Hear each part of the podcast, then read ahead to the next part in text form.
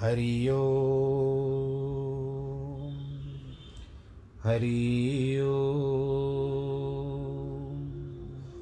हरि ओम। गुरुर्ब्रह्मा गुरुर्विष्णु गुरुर्देवो महेश्वरः गुरुर्साक्षात् परब्रह्मः। तस्मै नमः।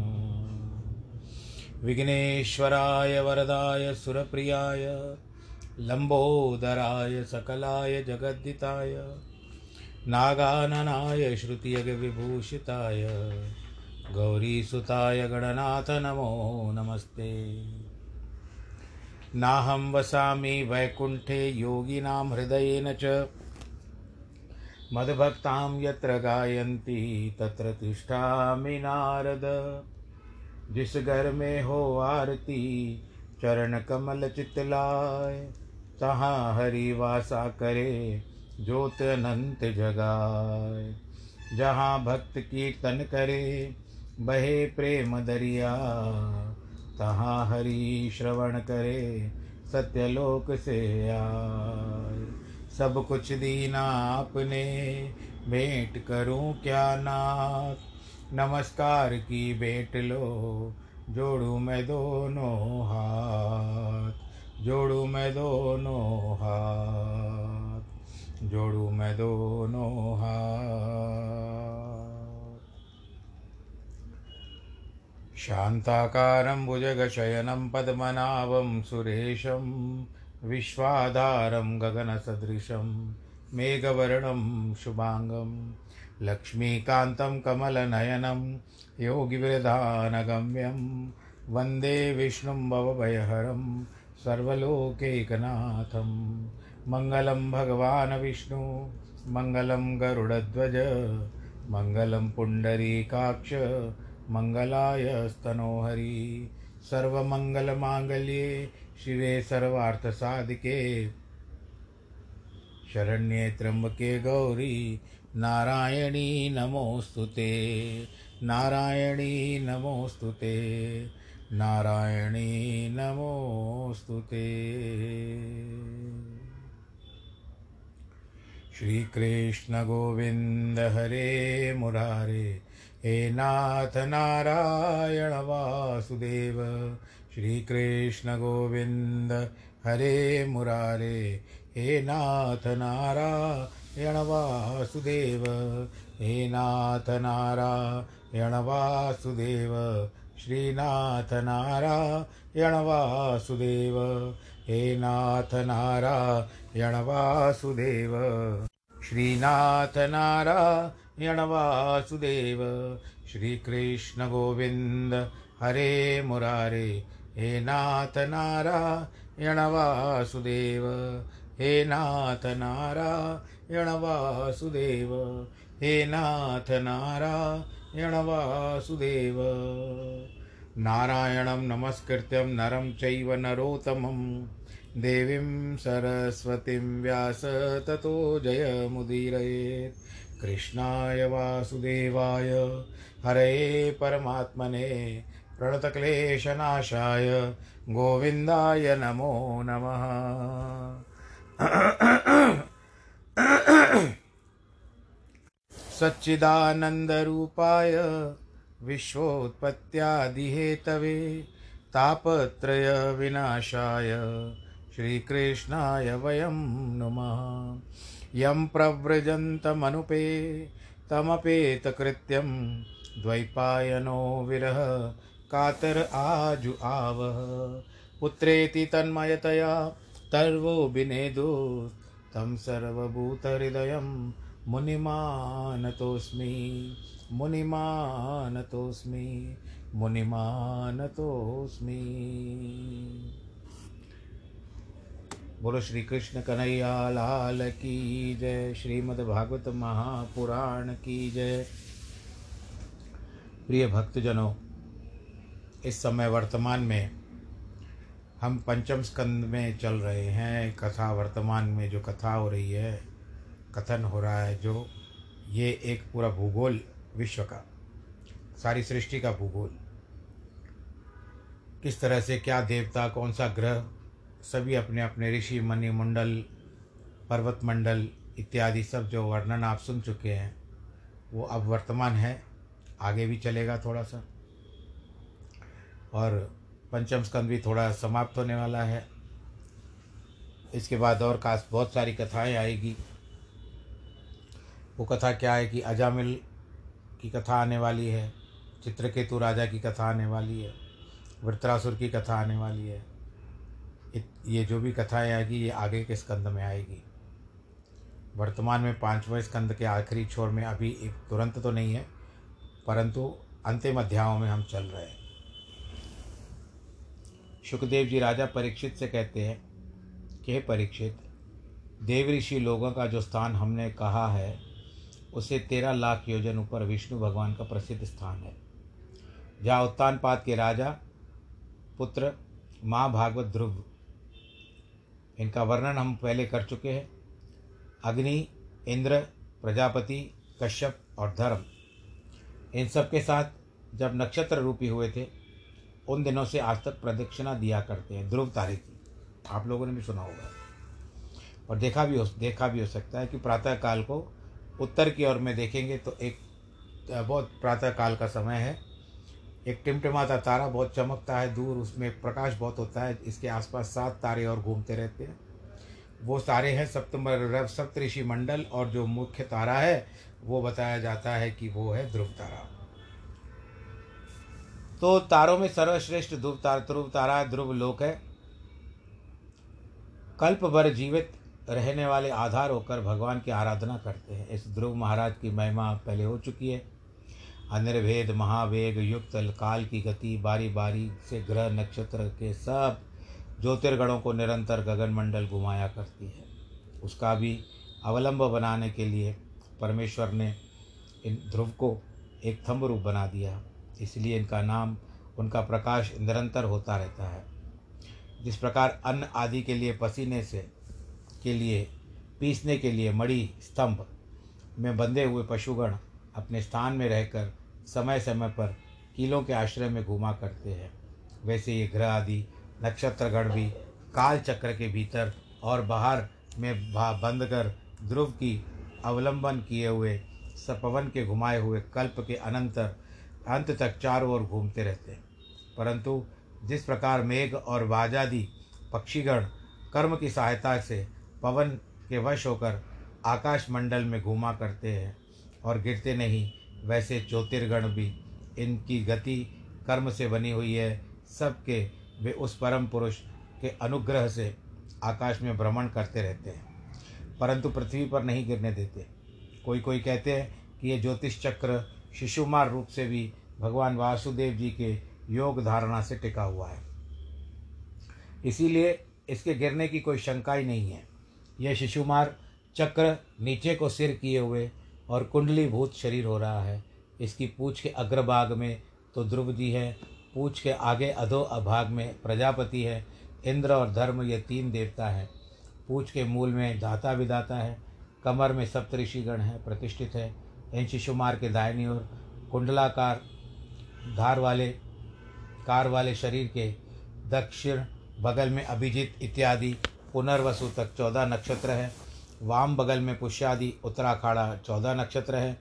इसीलिए कुंडल के विस्तरानुसार ये शिशुमार पर सब अव्यय हो दोनों पार्श्वों में सम संख्या वाले हैं। इस शिशुमार के पृष्ठ देश में अज्वीति और उधर में आकाश गंगा है। हे राजन कहे हुए शिशुमार चक्र की दक्षिण और वाम बगल में जो सब नक्षत्र हैं, उनके हम विशेष रूप से शिशुमार दक्षिण में श्रवण करो। पुनर्वसु और पुष्य, ये दोनों नक्षत्र यथाक्रम से शिशुमार के दक्षिण और नाम वाम नितंब पर है। आपको एक बात बता दूँ, जो पुष्य नक्षत्र अभी मैंने बताया, आज वो पक्ष पुष्य नक्षत्र रविवार के दिन भारतीय समय के अनुसार रात को सात बजे लगेगा। और रविवार के दिन यदि पुष्य नक्षत्र होता है तो वो सर्वश्रेष्ठ मुहूर्त माना जाता है। यानी एक प्रकार से सिद्ध मुहूर्त माना जाता है। परंतु लगेगा सात बजे, और सात बजे तो कोई अनुष्ठान नहीं कर पाएँगे आप, कोई भी, कोई पूजा पाठ करो, नहीं कर पाओगे। करो तो अपने घर में करो, परंतु जो अनुष्ठान होता है, कुछ खुलना, करना होता है, उसके लिए पुष्य नक्षत्र सर्वश्रेष्ठ है। परंतु कहा जाता है कि अभी तो सब जगह लॉकडाउन चल रहा है भारतवर्ष में। कैसे निकल पाओगे, कैसे पूजा करवा पाओगे आप? वो जो प्रभु की इच्छा, प्रभु की आश इच्छा पर ही छोड़ दो, जो भी करेंगे अच्छा करेंगे, यही हम सबको विचार करना चाहिए। और ये कुल नक्षत्र जो है,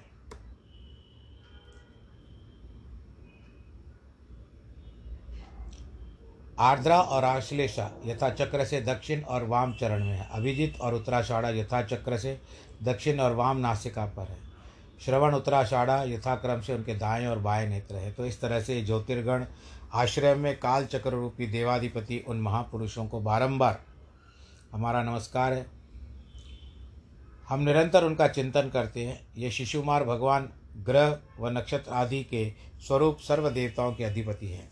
इसीलिए जो लोग त्रिकाल में इनका पहला कहा हुआ मंत्र जप करते हैं, वो मंत्र क्या है कि नमो ज्योतिर्लोकाय, कालाय, नायानि मिशा निमिषाम पतये महापुरुषाय भी धीमहि ये शिशुमार भगवान ग्रह नक्षत्र सर्वस्वरूप सर्व देवता के अधिपति हैं। हाँ इसके लिए जो लोग त्रिकाल में उनका पहला कहा हुआ मंत्र जप करते हैं, उस पापों को शिशुमार भगवान नष्ट कर देते हैं। जो पुरुष तीन काल की संध्या में उनको प्रणाम करेगा, उनका स्मरण करेगा जिस तरह से अभी बताया गया शिशुमार चक्र के बारे में तत्काल ही सब पापों को नाश हो जाएगा, उसके नाश हो जाएँगे, क्योंकि भगवान बड़े दयालु हैं। भूल से भी नाम लेने से प्रसन्न हो जाते हैं। इसके ऊपर एक दृष्टांत आता है, सुनो। सुखदेव जी कहते हैं कोई कोई विद्वान कहते हैं कि सूर्य के नीचे के भाग में दशा हज़ार, दस हज़ार योजन के अनंतर राहु नक्षत्र के समान घूमता है। यह राहु सिंहिका का राक्षस, सिंहिका राक्षसी का पुत्र है और असुरों में ये बड़ा नीच है। किसी प्रकार से देवभाव और ग्रह भाव को प्राप्त होने के लिए योग्य नहीं था। केवल भगवान की कृपा से इसने देव भाव को प्राप्त किया और जन्म और कर्म का वितान सुनकर इसकी कथा आगे आएगी। इस राहु के अधोभोग रहकर सूर्य नारायण तपते हैं। कहते हैं कि सूर्यमंडल का विस्तार दस हज़ार योजन, चंद्रमंडल का विस्तार बारह योजन है, परंतु राहु मंडल का विस्तार इन दोनों से बहुत अर्थ, बड़ा अर्थात तेरह हज़ार योजन है। इस राहु ने अमृत पीने के लिए सूर्य और चंद्रमा के बीच बैठ कर के छल किया था। तब सूर्य व चंद्रमा ने उस समय विष्णु भगवान को बतला दिया यह दैत देवता नहीं, ये दैत्य है। तब विष्णु भगवान ने इसका सिर काट डाला था, परंतु अमृत के पान करने से वह मरा नहीं और जी सर भी जीवित रह गया, शरीर भी जीवित रह गया और देवभाव से ग्रह भाव को प्राप्त हो गया। तब वैर लोग लेने के अब तक पौर्णमासी और अमावस्या के दिन सूर्य व चंद्रमा का पूर्ण प्रकाश होता है। उस दिन वह सामने आकर के दौड़ता है और उनको ग्रहण कर लेता है। इसी कारण अमावस के दिन राहु जो होता है, वह सूर्य को ग्रसता है और पूर्णमासी जब सत्यनारायण होती है, उस दिन वो चंद्रमा को ग्रसता है, वो बदला लेता है। परंतु ये सब बातें जो शास्त्रों में लिखी हुई है, विज्ञान इसको नहीं मानता। वो कहते हैं, चाँद और सूर्य के बीच में जब धरती की परछाई आ जाए, तब इसी को ग्रहण माना जाता है। ठीक है, हरि अनंत, हरि कथा अनंता, कहे सुनई बहु विधि सब संता। पर हम जो शास्त्र में विदित है, जो लिखा हुआ है, जो लिखित भी है, ऐसा नहीं कि ये कहते कुछ और है और लिखते कुछ और नहीं। शास्त्र वही लिखते हैं जो लिखा हुआ है। इसमें भेदभाव कोई नहीं करते। इसके लिए हमको विश्वास अपने शास्त्रों पर ही होना चाहिए। यही मैं कहना चाहता हूँ। और मुझे भी अपने शास्त्रों पर विश्वास होता है। तो भगवान जी ने सुदर्शन चक्र से उसका सिर काट दिया था। तब ब्रह्मा जी ने दोनों को जीवित देख करके उनको नवग्रहों की, पहले सात ग्रह थे, सूर्य, शनि सूर्य, सोम, मंगल बुद्ध गुरु, शुक्र, शनि, ये सात हो गए। परंतु दो और ग्रह जुड़ गए, राहु और केतु। राहु का अर्थ होता है कि वो सर से है, वैसे नाम राहु था, परंतु क्योंकि मुख से जीवित है, इसके कारण राम, राहु किसी को जानते हैं ना, सामने मुख देखते हैं तो उसका नाम निकलता है फलाने का। तो यही फलाना हिसाब से इसका राहु है, और जो शरीर है उसको केतु है, यानी कंठ के नीचे सारा शरीर है, वो भी जीत है, जीवित है, क्योंकि दोनों में ही अमृत का अमृत का वास हो चुका था। बोलो, नारायण भगवान की जय। इस चक्र के तेज अति असहनीय है यह सदा ही घूमता रहता है। इसीलिए ये शिशुमार के चक्र के बारे में बताया इस चक्र को घूमता हुआ देख राहु, सूर्य अथवा चंद्रमा के पकड़ने के लिए मूर्त मात्र खड़ा होता है। पीछे से डर कर दूसरे पीछे को लौट जाता है। इस प्रकार सूर्य और चंद्रमा के अंतर में जितनी देर राहु खड़ा रहता है, उसको लोग ग्रहण कहा करते हैं। राहु ग्रह के समान ही परिमाण योजन नीचे, अर्थात तेरह हज़ार योजन अधोभाग में सिद्ध चारण और विद्याधरों के अनेक स्थान हैं। उनके नीचे यक्ष, राक्षस, भूत, प्रेत और पिशाच गणों से विहार करने का अंतरिक्ष है। यह स्थान शून्य मात्र है। वहाँ पर ग्रह आदि कुछ नहीं है। स्थान का परिमाण कहते हैं कि तुम श्रवण करो। जहाँ तक मेघमाला दृष्ट आती है, तहाँ तक वायु तीव्र वेग से बहती है। स्थान का विस्तार भी वही तक है। ये राजन, यक्षों के स्थानों के नीचे शत योजन दूर तक पृथ्वी है। इसके ऊपर भाग वाले भोरलोक की सीमा कहते हैं। अब सुनो, जहाँ तक पृथ्वी का विकार है, हंस, बाज बाज, गरुड़ आदि पक्षीराज उड़ते रहते हैं। वहाँ तक इस भूलोक की सीमा है। कौरम वंश, प्रवीर पृथुराज पृथ्वी में जैसे स्थिति और जैसे जैसे सब स्थान है वह आपसे वर्णन किए। हे राजन, पृथ्वी के नीचे सात विवर हैं। उनमें से एक एक दस हज़ार योजन के मध्य में विस्तार से हैं। इन सात विवरों के नाम है अतल वितल सुतल, तलातल, महातल, रसातल और पाताल। हम इन सब के नीचे भूअरलोक में, अर्थात पातालों में फुलवाड़ियाँ विहार करने के लिए स्थान स्वर्ग से भी अधिक रमणीक है और बड़ा आनंद आता है। वहाँ पर काम, भोग, ऐश्वर्य, आनंद, विभूतियाँ करके सुंदर स्मृतियों से पूर्ण है। वहाँ मंदिर वन उपवन उद्यान विहारस्थल इन सब स्थानों में दैत्य, दानव और सर्पगण घरों की भांति रहकर सुख को बसते हैं। उनके स्त्री पुत्र सुहृद मित्र और नौकर चाकर नित्य उन पर अभिलाषा अनुरागी होकर सदा प्रफुल्लित रहते हैं। बड़ी अनुपम लीला है, अनुपम मार्ग है, बड़ा आनंद आता है वहाँ पर जाने के लिए और इसके होते हैं कर्म, वही ऐसे मार्गों का चयन कर सकता है।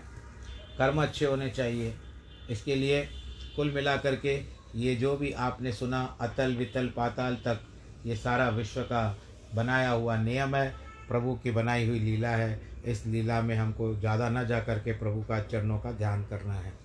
सुखदेव जी कहते, राजन, पाताल जड़ से तीस हज़ार योजन की दूरी पर है। भगवान को जो तामसी कला है, उसको अनंत है। सारस्वत तंत्र निष्ठा वाले अर्थात भगवत भक्त उसको संकर्षण कहा करते हैं। संकर्षण कहने का है कि हम, हमारा इत्यादि अभिमान जो माया का चिन्ह है, वह अहंकार अधिष्ठान के द्वारा दृष्टा और दृश्य की तरह खींचा करते हैं और एक कर देते हैं, यानी खींच करके एक कर देते हैं। हज़ार सिर वाले अनंत मूर्ति जो भगवान शेष जी हैं, उनके एक सिर पर अवनी मंडल सरसों के दाने के समान भरा हुआ है। इस तरह से ये सारी जो काते, कथा ही है, ये भूगोल के बारे में जो बताया गया, इसका वर्णन सुनिए आपने और इसके भीतर जो भी बातें आती है, आगे बताते हैं कि परीक्षित निकट बैठे हुए सुखदेव से कहते हैं, महाराज, पुरुष की ऐसी अलग अलग गति क्यों है? सुखदेव जी कहते राजन, सत्व रज सतोगुण रजोगुण, तमोगुण, इन तीन गुणों के तारतम्य के हेतु जो करता है, उनको विचित्र होने से, श्रद्धा की विभिन्नता से सब कर्म अलग अलग हो जाते हैं। अर्थात सात्विकी श्रद्धा सहित कर्म करने वालों को परमानंद अनेक प्रकार का सुख मिलता है। राजसी श्रद्धा सहित कर्म करने वाले को सुख दुख दोनों प्राप्त होते हैं। तामसी श्रद्धा सहित कर्म करने वाले को केवल कष्ट भोगना पड़ता है। यदि इन श्रद्धाओं में भेद हो जाता है, तब सब प्रकार की गतियों में भेदभाव होता है। इस कारण से अधर्म करने वाले तमोगुण में भेद, श्रद्धा का विपरीतता का चरण कर्म फल होता है। इस कारण अधर्म करने वाले अनादि अविद्याकृत कामनाओं को परिणाम स्वरूप वह हज़ार हज़ार प्रकार के नरक की गति गति यातना होती है। इस समय उनमें से प्रधान प्रधान नरक का वर्णन कहता हूँ। आप ध्यान से सुनिए। राजा परीक्षित पूछते हैं कि भगवान, क्या सब नरक पृथ्वी के मध्य में है? अधर्म कर्म करने वाले तमोगुण के भेद श्रद्धा से विपरीतता होता है। इस समय उनमें से प्रधान प्रधान नरक का वर्ण, अभी नरकों का वर्णन सुनो। राजा परीक्षित पूछते हैं, भगवान, क्या यह सब नरक पृथ्वी के मध्य में है? ये बता चुके हैं। इसके लिए ब्रह्मांड के अभ्यंतर, पृथ्वी के व्यतिरिक्त और कोई स्थान है?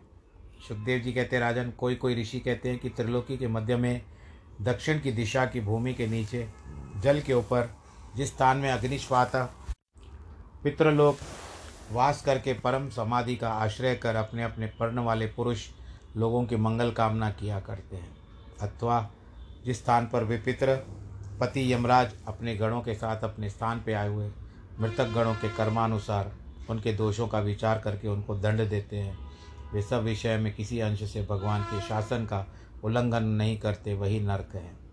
ऋषियों के मत से इनकी कुल संख्या है इक्कीस। इक्कीस नर्क हैं। हे राजन, उनके नाम मैं आपसे कहता हूँ, सुनिए। तामिश तामिश्र अंधतामिश्र रौरव, महारौरव, कुंभीपाक, कालसूत्र, असीपत्रवन, शुकरमुख, अंधकूप कृमि भोजन संदेश या संदंश तप्त भूमि वज्रकंटक शालमली, वैतरणी, पूयोद, प्राणरोध, विश्वसन, लालाभक्ष सारय मेयाधन, अविची और अयपान इनके सिवा एक चार कदर्म दो रक्षोकण भोजन, तीन शूल प्रोत चौथा दंद दंदशुक पांचवा अवट निरोधन और छठवा पर्यावर्तन, सातवां सूची मुख। ये सात और नरक हैं। इस प्रकार से अट्ठाईस नरक अनेक प्रकार से कष्टों के मूल हैं। राजन जो मनुष्य विपरीत कर्म करता है, पराया धन, पराई स्त्री, पराया पुत्र हरण करते हैं, उनको यहाँ पर घोर फांसी लगाकर तामिश्र नरक में डाला जाता है। इस नरक में अंधकार ही अंधकार है। पापी बड़े तकलीफ़ में आ जाते हैं यहाँ पर। जो मनुष्य किसी को छल करके उसका धन इत्यादि भोग लेता है और उसको वृक्षों के, वृक्षों को गिरा देता है, काट देता है उसको इस नरक में डाला जाता है। इसीलिए ऋषियों ने इसका नाम अंधतामिश्र रखा है। राजन, जो मनुष्य संसार में, यह शरीर मैं हूँ, यह धनादि मेरा है। इस प्रकार अज्ञान होकर के, मोहित हो, मोहित होकर के विद्रोह करता है और दूसरों को धोखा देकर अपने परिवार का पालन पोषण करता है। दूसरों का धन छीन करके अपने जैसे चोरी चकारी हुई तो उसको त्याग करके रौरव नामक घर नर्क में गिराया जाता है। इस नर्क का नाम रौरव क्यों हुआ? तो इसका भी वो कारण कहते हैं। सुनो, संसार के लोग जिस प्रकार प्राणियों की हिंसा करते हैं, वे अपने किए हुए कर्म के दोषवश जब यम की यातना को प्राप्त होते हैं तो सब प्राणी रूरू नामक अर्थात उनके किए हुए हिंसा कर्म रू रू रू परिणाम प्राप्त होकर उनकी भांति उनको मारते हैं। इसीलिए ऋषि लोगों ने इनका नाम रौरव रखा है। जानते हो कि रूरू किसे कहते हैं? सर्प से भी अधिक भार श्रृंग नामक एक जीव है। उसका नाम रूरू है। महारौरव न, महारौरव, नरक भी इसका, इसी प्रकार का है। इस संसार में जो मनुष्य केवल अपने देह की भरण पोषण करते हैं, वे इस महारौरव नरक में गिरते हैं। जो मनुष्य इस लोक में अतिशय उग्र मूर्ति होकर अपने प्राणों के पोषणार्थ पशु पक्षियों को जीवित ही खा जाते हैं, पाक करते हैं, पका के खाते हैं, वे कर्म अति निर्दयी है। इसीलिए राक्षस लोग इस कार्य की निंदा करते हैं। जो ऐसा पाप करता है उनको परलोक में यमदूत लोग कुंभिपाक नरक में डालते हैं।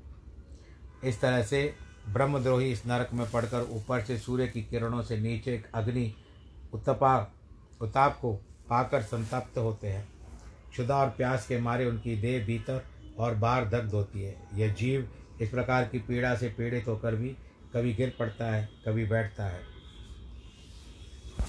इसके लिए ये सारे नरकों का जो वर्णन बताया गया है। ये कुल मिलाकर के इक्कीस नरक हैं। इक्कीस नरकों का वर्णन गरुड़ पुराण में भी लिखा हुआ है और उस गरुड़ पुराण के अंतर्गत और श्रीमद् भागवत की कथा में भी यह गरुड़ पुराण के हिसाब से और श्रीमद् भागवत में, क्योंकि ये शास्त्रों में वर्णन है, इसके लिए इसको श्रीमद् भागवत में भी रखा गया है। ये तो व्यास जी के द्वारा निर्मित है। तो बाकी का जो प्रसंग है, हम कल के लिए छोड़ते हैं। क्योंकि नरकों का वर्णन हम विस्तार से करना चाहते हैं और आज थोड़ा समय का अभाव हो गया तो इसके लिए आज कुछ कार्य के लिए भी मैं समय से पहले कथा को पूर्ण करता हूँ। आप सब लोग अपना ध्यान रखिए, ईश्वर आप सबके ऊपर कृपा करे, जिनके वैवाहिक वर्षगांठ है उनको बहुत बहुत बधाई। सर्वे भवंतु सुखिन, सर्वे संतु निरामया, सर्वे भद्राणी पश्यंतु माँ कश्चित दुख भाग भवेद नमो नारायण।